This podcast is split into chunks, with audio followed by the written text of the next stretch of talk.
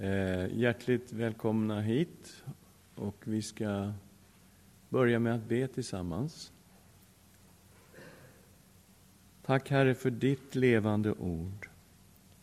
Vi ber, och Gud, fyll oss med din Ande.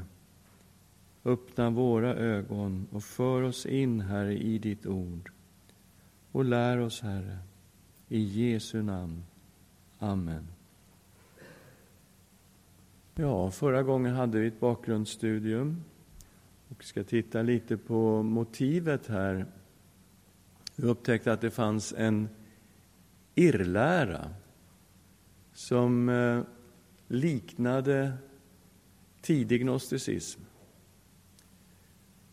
Och den här irrlärarna de hade inga problem med att leva ut sina lustar de betraktade då kroppen som oviktig, men själen och anden var det som var viktigt. Och därför kunde man frimodigt själva leva ut synden, men också uppmuntra i sin lära. Det, här är, det är så här ni ska leva. Och det är den här läran som eh, Petrus bemöter här. Motivet vi tittar på att bemöta irrläran som spred sig i olika församlingar samt att visa på sann kunskap, alltså sann gnosis, om Kristus och att det ledde till ett rent liv i väntan på Jesu återkomst och dom. Nyckelord för att förstå vad Petrus säger här, det är kunskap, insikt, förstånd. Sådana här ord de återkommer på flera ställen i Andra Petrusbrevet och väldigt mycket här i början. Vi tog som nyckelvers den tredje versen i första kapitlet. Ty allt som hör till liv och gudsfruktan har hans gudomliga makt skänkt oss genom kunskapen om honom som har kallat oss genom sin härlighet och ära. Och vi går då in i första delen av brevet och vi tittar på den första versen. Från Simon Petrus, Jesu Kristi tjänare och apostel, till dem som genom rättfärdigheten från vår Gud och frälsare Jesus Kristus har fått på sin lott samma dyrbara tro som vi.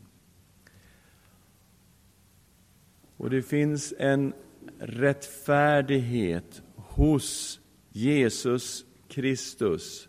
Och det är den han kommer faktiskt att trycka på. Att som Jesus är i sin person, så ska vi leva som kristna.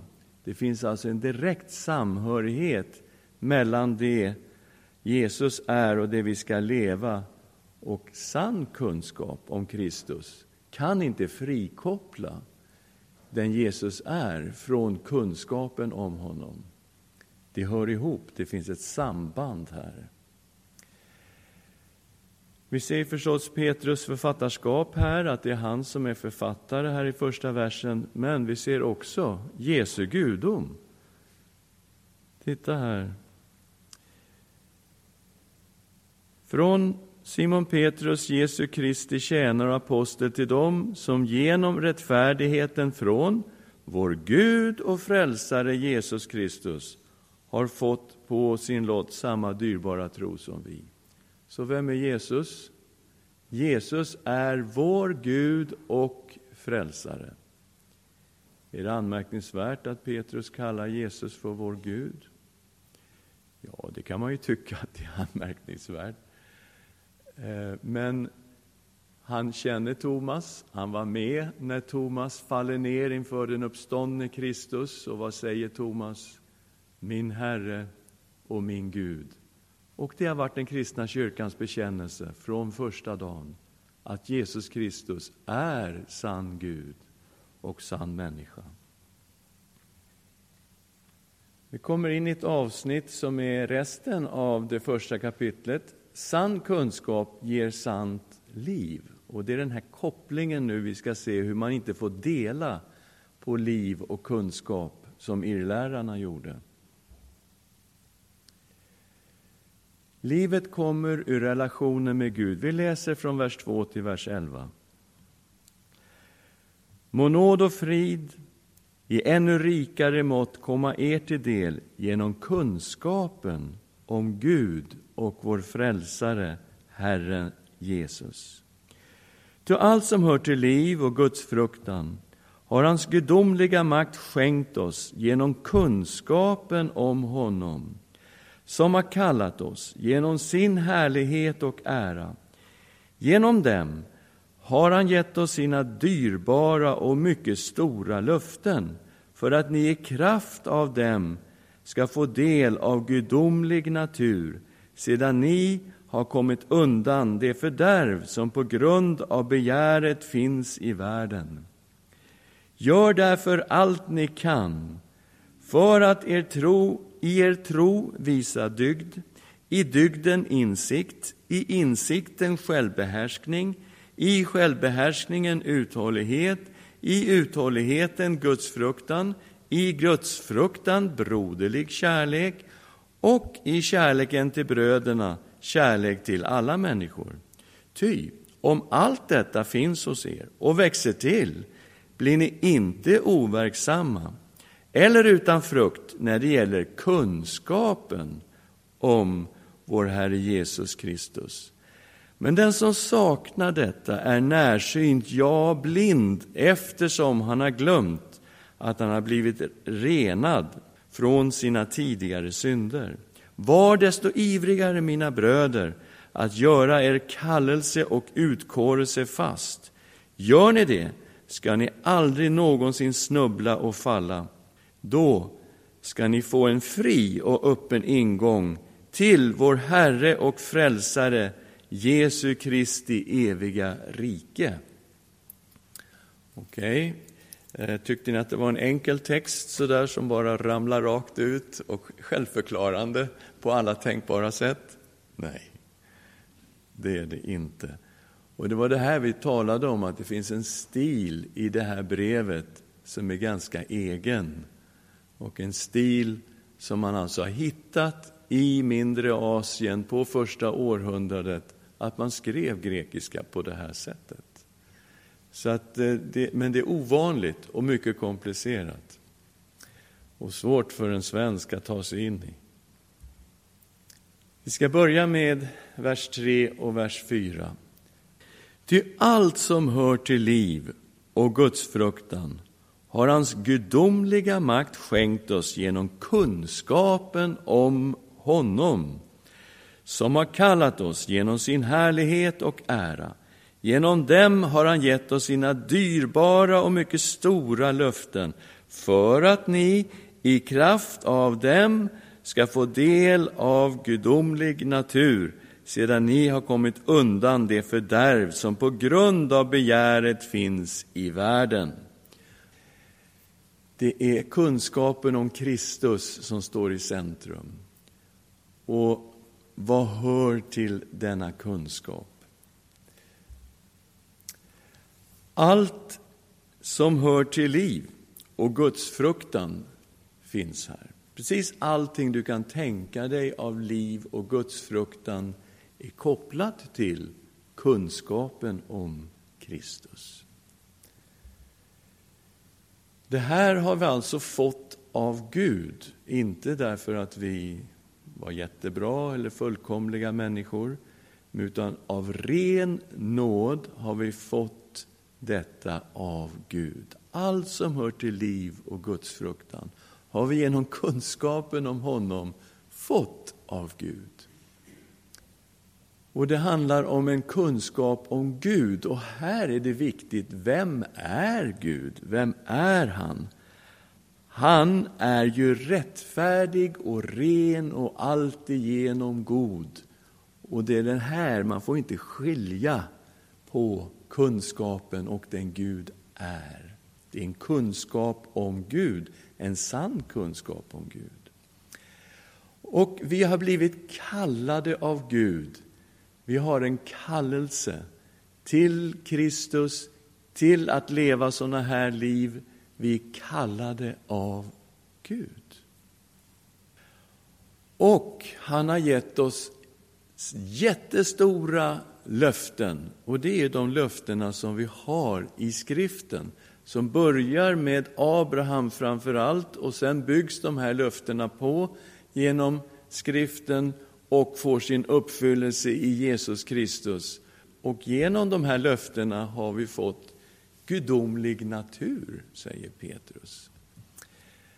Ja, har vi blivit gudar? Ja, vi har blivit nya skapelser i Jesus Kristus. Det gamla är förgånget, se något nytt har kommit. Vi är förlåtna, hela vårt syndaliv, vi är renade genom Kristi blod. Och Kristus bor i oss. Gud bor i oss genom sin Ande. Och på så sätt har vi fått del av gudomlig natur genom den helige Ande i oss och den helige Andes verk i oss. Men vi har alltså inte blivit gudar. Är ni med? Ja, tack. Och ni ser, allt det här är någonting som Gud har gjort. Hela tiden är det Gud som verkar. Vi har fått det här, allt som hör till liv och gudsfruktan av Gud. Det handlar om kunskap om Gud, vi är kallade av Gud, vi har fått stora löften av Gud och av Gud har vi fått gudomlig natur. Vad blir då resultatet? Och det är här Petrus går totalt annan väg än irrlärarna. På resultatet, frukten, lämna fördärvet. Omvändelse blir resultatet. Och utan omvändelse har man alltså inte förstått någonting. För att ni i kraft av dem, i kraft av de här stora löftena, ska få del av gudomlig natur sedan ni kommer undan det fördärv som på grund av begäret finns i världen. Det här är en av knäckpunkterna i det Petrus vill säga. Att man kan inte leva i synden och säga jag har kunskap om Kristus. Det är det han går emot. Vi benar vidare. Innehållet i den troendes liv, vi tittar nu från vers 5 till 9 och vi läser vers 5 till 7.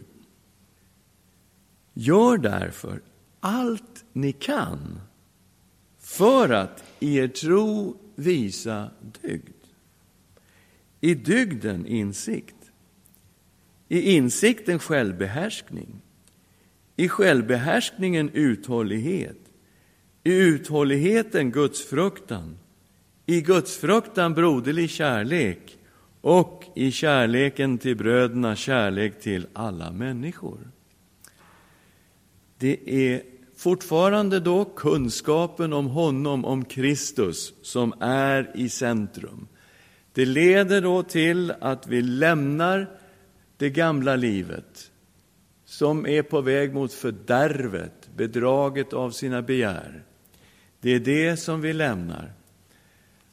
Och vad lever vi i istället? Vad är det kristna livet? Vad handlar det om? Det handlar om att leva i tro och i den här tron visa dygd. Och här kommer igen det som irrlärarna missade. Att okej, okay, tro bra, kunskap bra, och så lever vi haderittan. Nej. I tro visa dygd, visa godhet, satsa på det som Gud säger är rätt och gott och rent. Det ska ni satsa på i den här tron. Frikoppla inte, utan se att tron innehåller dygd. I tro visa dygd. I dygd insikt, okej, okay, det finns en gnosis, det finns en, en, en, en, en kunskap, en insikt, ett förstånd i den kristna tron. Visa den insikten om Kristus och livet i Kristus. Ha insikt, frikoppla inte hjärnan, inte så, men visa insikt i dygden. Han går rakt emot irrlärarnas idé. I insikten som ni har om Kristus och det kristna livet och att vandra med Herren, självbehärskning. Det vill säga, säg nej till de här lustarna som drar och sliter och river och vill föra oss till fördärvet. Självbehärskning. Okej, okay, ge inte efter. Ha självbehärskning. Och den här självbehärskningen är då inte bara en timme eller en kvart. Uthållighet i den. Visa uthållighet i den här självbehärskningen. Det är alltså en livsinställning, ett sätt att leva i självbehärskning och att vara uthållig i detta. Och i den här uthålligheten, gudsfruktan, relationen med honom som är centrum, med Kristus själv, odla den relationen. Okej, okay, vi lever i uthållighet, vi säger nej, vi har självbehärskning och vi har insikt och allt det här. I detta, odla Guds fruktan. Det här är den sanna kunskapen om Kristus som vi talar om. I Guds fruktan visas syskonkärleken, en kärlek till varandra i Guds församling. Här finns omsorgen, här finns den nära relationen och kärleken i Kristi kropp. Och naturligtvis, i syskonkärleken, tänk på den allmänneliga kärleken, den som är för alla människor. Kallelsen att älska din nästa som dig själv. Och det här blir återigen som en sorts cirkel vi stavar på alla de här och det går runt, varv efter varv efter varv. Det är inte så att man är klar med en och så går man till nästa och så är man klar med den och så går man till nästa. Nej, det är att ha den här typen av tro och i tron ska vi ha dygd, i dygden insikt, alltså förstånd, kunskap, ja. I insikten självbehärskning, i självbehärskningen uthållighet, i uthålligheten ska vara Guds fruktan, i Guds fruktan syskonkärlek och i syskonkärleken också kärlek till alla. Så det går runt, varvet runt, andra varvet, tredje varvet, fjärde varvet. Och allting är centrerat kring kunskapen om honom. Det här vill Petrus säga, det här kan vi inte lämna. Det här måste vi stava på hela vårt kristna liv. Allt det här i vers 2-7 eh, visar då på sann kunskap och liv. Och vi kommer till vers 8. Ty om allt detta finns hos er och växer till blir ni inte overksamma eller utan frukt när det gäller kunskapen om vår Herre Jesus Kristus. Så det som står i de här inledande verserna är någonting som ska finnas där och det ska växa till och vi ska leva i det. Och det, det är detta som är gnosis. Detta är sann kunskap om Kristus Jesus. Inte det som irrlärarna körde fram med sin gnosis. Är ni med? Att inte leva i det här, då, vad blir det för konsekvenser? Är det allvarligt? Vi kommer till nionde versen. Men den som saknar detta är närsynt, ja, blind eftersom han har glömt att han blivit renad från sina tidigare synder. Det är alltså detta det handlar om att de här hade börjat i den kristna församlingen, sen hade de fått den här fantastiska kunskapen och så levde de ut sina lustar och begär. Och tyckte att det var okej okay, och lärde ut att andra kunde leva likadant. Men om man inte lever i det här, säger Petrus, då är man närsynt. Jag är ju närsynt. Ta av mig mina glasögon. Jag, jag ser er nog, men jag kan, ja, eftersom jag vet hur ni är klädda så har jag en liten chans att tippa vilka ni är. Men det är så att ni är väldigt suddiga. Man blir närsynt och Petrus går längre, faktiskt blind, om man inte inser att det är det här som är sann kunskap om Kristus. Och om vi är fasta i tron så ska vi faktiskt nå vårt mål. Var desto ivrigare, mina bröder, att göra er kallelse och utkårelse fast. Gör ni det, ska ni aldrig någonsin snubbla och falla. Då ska ni få en fri och öppen ingång till vår Herre och Frälsares Jesu Kristi eviga rike. Vi har en kallelse och det är att leva på det här sättet. Vi har en utkårelse, vi har ett mål. Målet är det här eviga riket.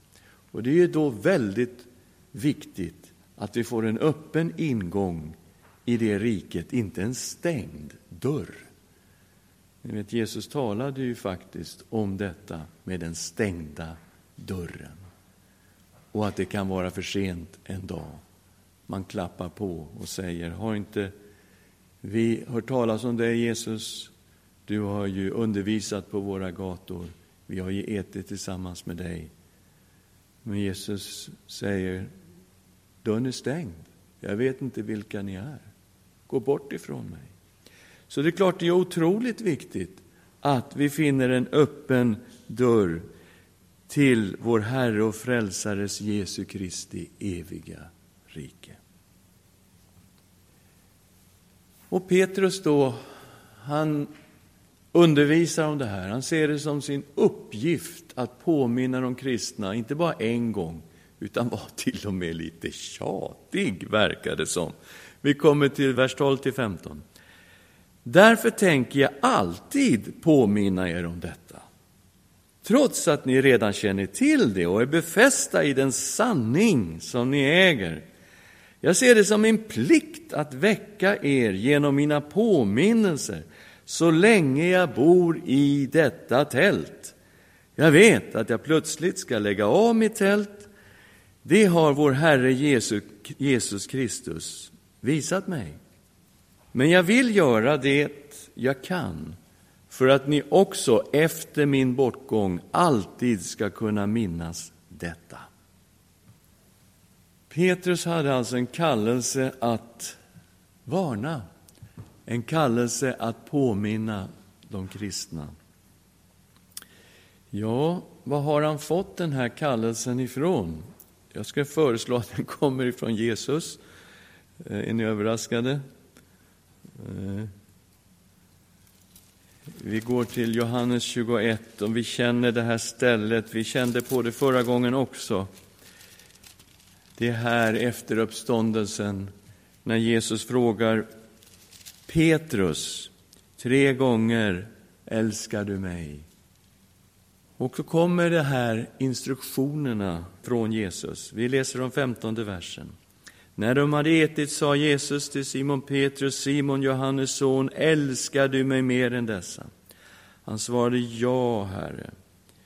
Du vet att jag har dig kär. Jesus sa till honom, för mina lamm i bete.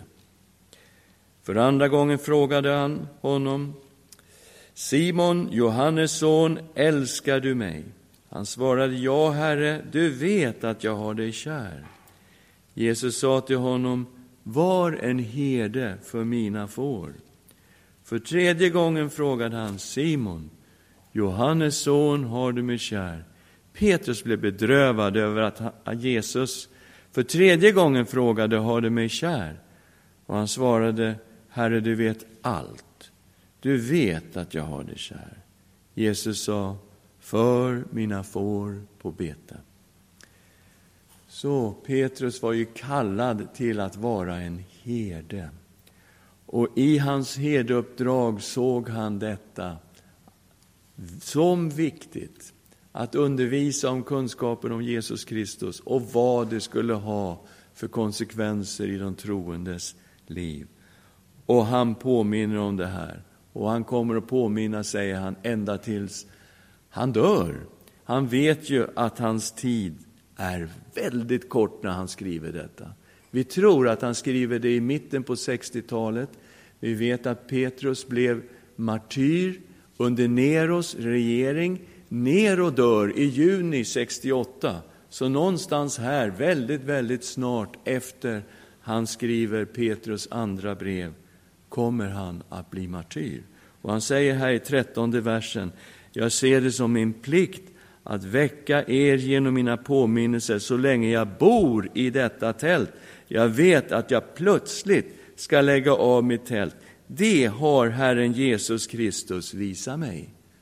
Så han vet ju att tiden är väldigt kort innan han måste ge sitt liv för Jesus skull. Men han påminner också så att de ska komma ihåg efter att han har lämnat dem. Så Petrus, han påminner och påminner och påminner om detta. Men det här är också bekräftat av Fadern, den sanna kunskapen om vem Jesus Kristus är. Petrus var ett ögonvittne till någonting mycket fantastiskt. Vi läser vers 16 till 18.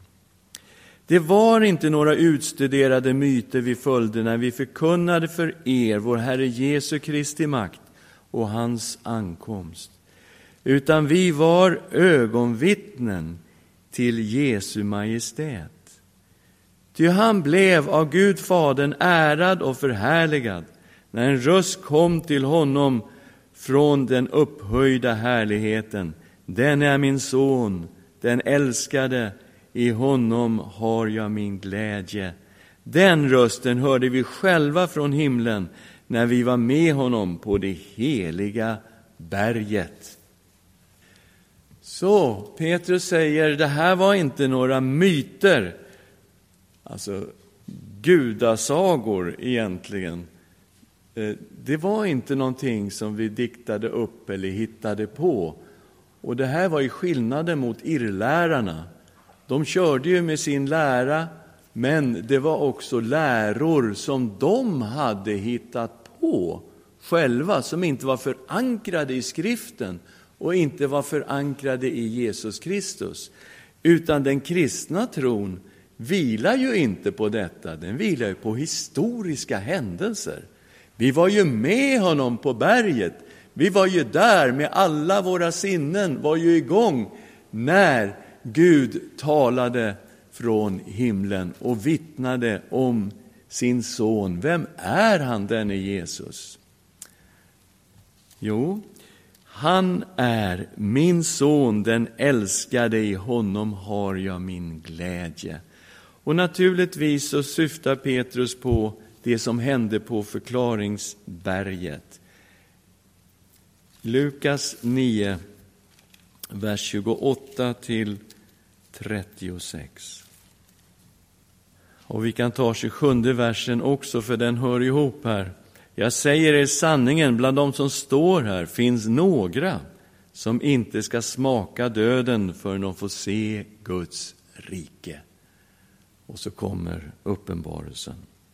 Några, det är inte så många. Omkring åtta dagar efter det att Jesus hade sagt detta tog han med sig Petrus, Johannes och Jakob och gick upp på berget för att be. Medan han bad förvandlades hans ansikte och hans kläder blev skinande vita och se, två män samtalade med honom. Det var Mose och Elia. Och de visade sig i härlighet och talade om hans bortgång som han skulle fullborda i Jerusalem. Petrus och de som var med honom sov tungt, men när de vaknade såg de Jesu härlighet och de båda männen som stod där tillsammans med honom. Och när de skulle skiljas från honom sa Petrus till Jesus, Mästare, det är gott för oss att vara här. Låt oss göra tre hyddor, en åt dig, en åt Mose och en åt Elia. Han visste inte vad han sa. Medan han talade kom ett moln och sänkte sig ner över dem och lärjungarna blev förskräckta när dessa trädde in i molnet och ur molnet kom en röst. Denne är min son, den utvalde, lyssna till honom. Och när rösten ljöd visade det sig att Jesus var ensam. Så, det här är ingenting hopdiktat. Jag var med på berget, säger Petrus. Jag hörde vad Gud, Fadern, sa om Jesus. Denne är min älskade son. Och att de skulle lyssna till honom. Där var Mose och där var Elia. Båda står som representanter för hela det gamla testamentet som ofta då delades in i lagen och profeterna. Där Mose naturligtvis representerar det som är lagen och där Elias står som representant för profeterna.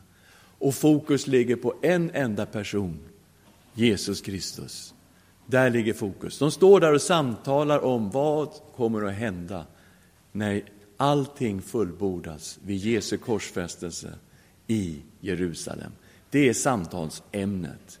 Där ligger fokus på Jesus och på försoningen genom Jesus Kristus. Och så kommer Fadern och bekräftar att det här är vad hela Gamla testamentet syftar på.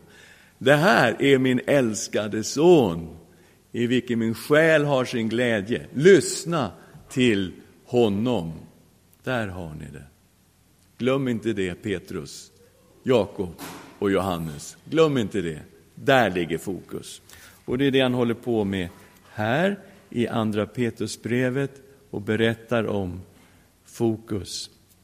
Att det är Fadern som själv har vittnat om sin son. Men inte bara Fadern, utan här ligger ju då hela Gamla testamentet som i och för sig fanns med på förklaringsberget i form av Mose och Elia. Och vi läser då vers 19 ner till 21. Så mycket fastare står nu det profetiska ordet för oss, och ni gör rätt i att hålla er till det som till ett ljus som lyser i en mörk plats tills dagen gryr och morgonstjärnan går upp i era hjärtan. Framför allt ska ni veta att ingen profetia i skriften har kommit till genom egen utläggning. Ty ingen profetia har burits fram genom någon människas vilja, utan ledda av den helige Ande har människor talat vad de fått från Gud.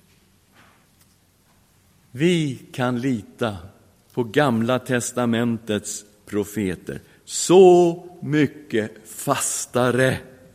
Alltså, det här är bekräftat av Fadern, ja, men det är också bekräftat av Gamla testamentets profeter. Ni gör rätt när ni håller er till profeterna.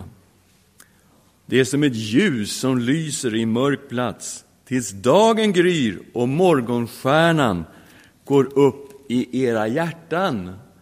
Och då är man inne på så här vackert språk igen.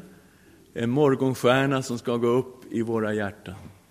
Men naturligtvis syftar det på en profetia. Vi går till fjärde Mosebok, kapitel 24, vers 17. Och vi har faktiskt Biliams profetia, han som var kallad att förbanna, men tvingades av Herren att välsigna. Och vad säger han, Biliam, i vers 17? Jag ser honom, men inte nu. Jag skådar honom, men inte nära. En stjärna träder fram ur Jakob, en spira höjer sig ur Israel. Och här finns alltså en profetia om en stjärna, en person som ska träda upp ur Israel. Och det är klart, om man tänker på Davidsstjärnan, de vise männen som fick se en stjärna som ett tecken på att en kung hade blivit född i Israel. Och morgonstjärnan, vem är han? Ja, Jesus talar om vem han är i Uppenbarelsebokens 22 kapitel och i vers 16. Jag, Jesus, har sänt min ängel för att vittna för er om allt detta i församlingarna. Jag är Davids rotskott och hans ättling, den klara morgonstjärnan. Så, den stjärna som Petrus talar om, som ska gå upp i våra hjärtan, är en förståelse av Jesus Kristus som bor i oss, sann kunskap. Och här spelar profeterna en viktig roll. Vi kan lita på Gamla testamentets profeter. De här profetiorna, säger Petrus, de kan man inte bara lägga ut efter eget tycke. Och det gjorde irrlärarna. De liksom ryckte någon vers här, någonting där som passade dem. Men Petrus säger, framför allt ska ni veta att ingen profetia i skriften har kommit till genom egen utläggning. Ty ingen profetia har burits fram genom någon människas vilja, utan ledda av den helige Ande har människor talat vad de fått från Gud. Så har den kristna kyrkan i alla tider sett på Gamla testamentet. Och så måste vi hålla fast vår tro på Bibeln, att det här är profetior som människor ledda av den heliga Ande, de har talat det de har fått ifrån Gud. Ja, då har vi gått igenom det här. Och titta då på sammanfattningen här av vers 1 till 11. Det handlar alltså om den sanna kunskapen om Kristus. Och det, det som vi ska få fatta är att man kan inte separera kunskapen om Kristus från den Jesus Kristus verkligen är. Han är ren, han är rättfärdig, han är god. Det finns ingen synd i Kristus. Så kunskapen om Kristus är kopplad till det typ av liv som den kristne lever i gemenskap med Jesus Kristus. Det här backar Petrus upp. Han säger, det här är min kallelse. Jag är kallad av Jesus som herde. Jag kommer att påminna om det här ända tills jag dör. Jag kommer att dö väldigt snart. Men han säger, det här är vad jag kommer att tala om. Det är uppbackat av Fadern. Vem är han, Jesus? Ja, han är Guds son. Och Fadern har själv talat. Och det här var ingenting som de hittade på, inga läror, inga myter, det var något som hände i historien. Jag var med, säger Petrus. Alla mina sinnen var där. Det var jag, Petrus, och det var Jakob och det var Johannes. Vi var med på berget. Och det här är uppbackat av profetiorna. Så kom inte med någon irrlära, det här står på en jättefast grund. Och nu kommer sen nästa gång vi går in i Andra Petrus, får vi se hur de här irrlärarna verkade och vad de undervisade. Det kommer i andra kapitlet. Har ni några tankar på det här? Ja, Jenny? Det är bra. Han vill inte koppla det någonstans ifrån vad tron är, utan det finns med redan från början. Och egentligen är det det vi kallar för omvändelse. Ju. Att vi kallar det till att lämna någonting och vi kallar det till att vända om till Gud. Och det får konsekvenser direkt, faktiskt redan från början, till och med i dygden redan i starten. Ja, ska vi tacka Herren? Herre, vi tackar dig för ditt ord.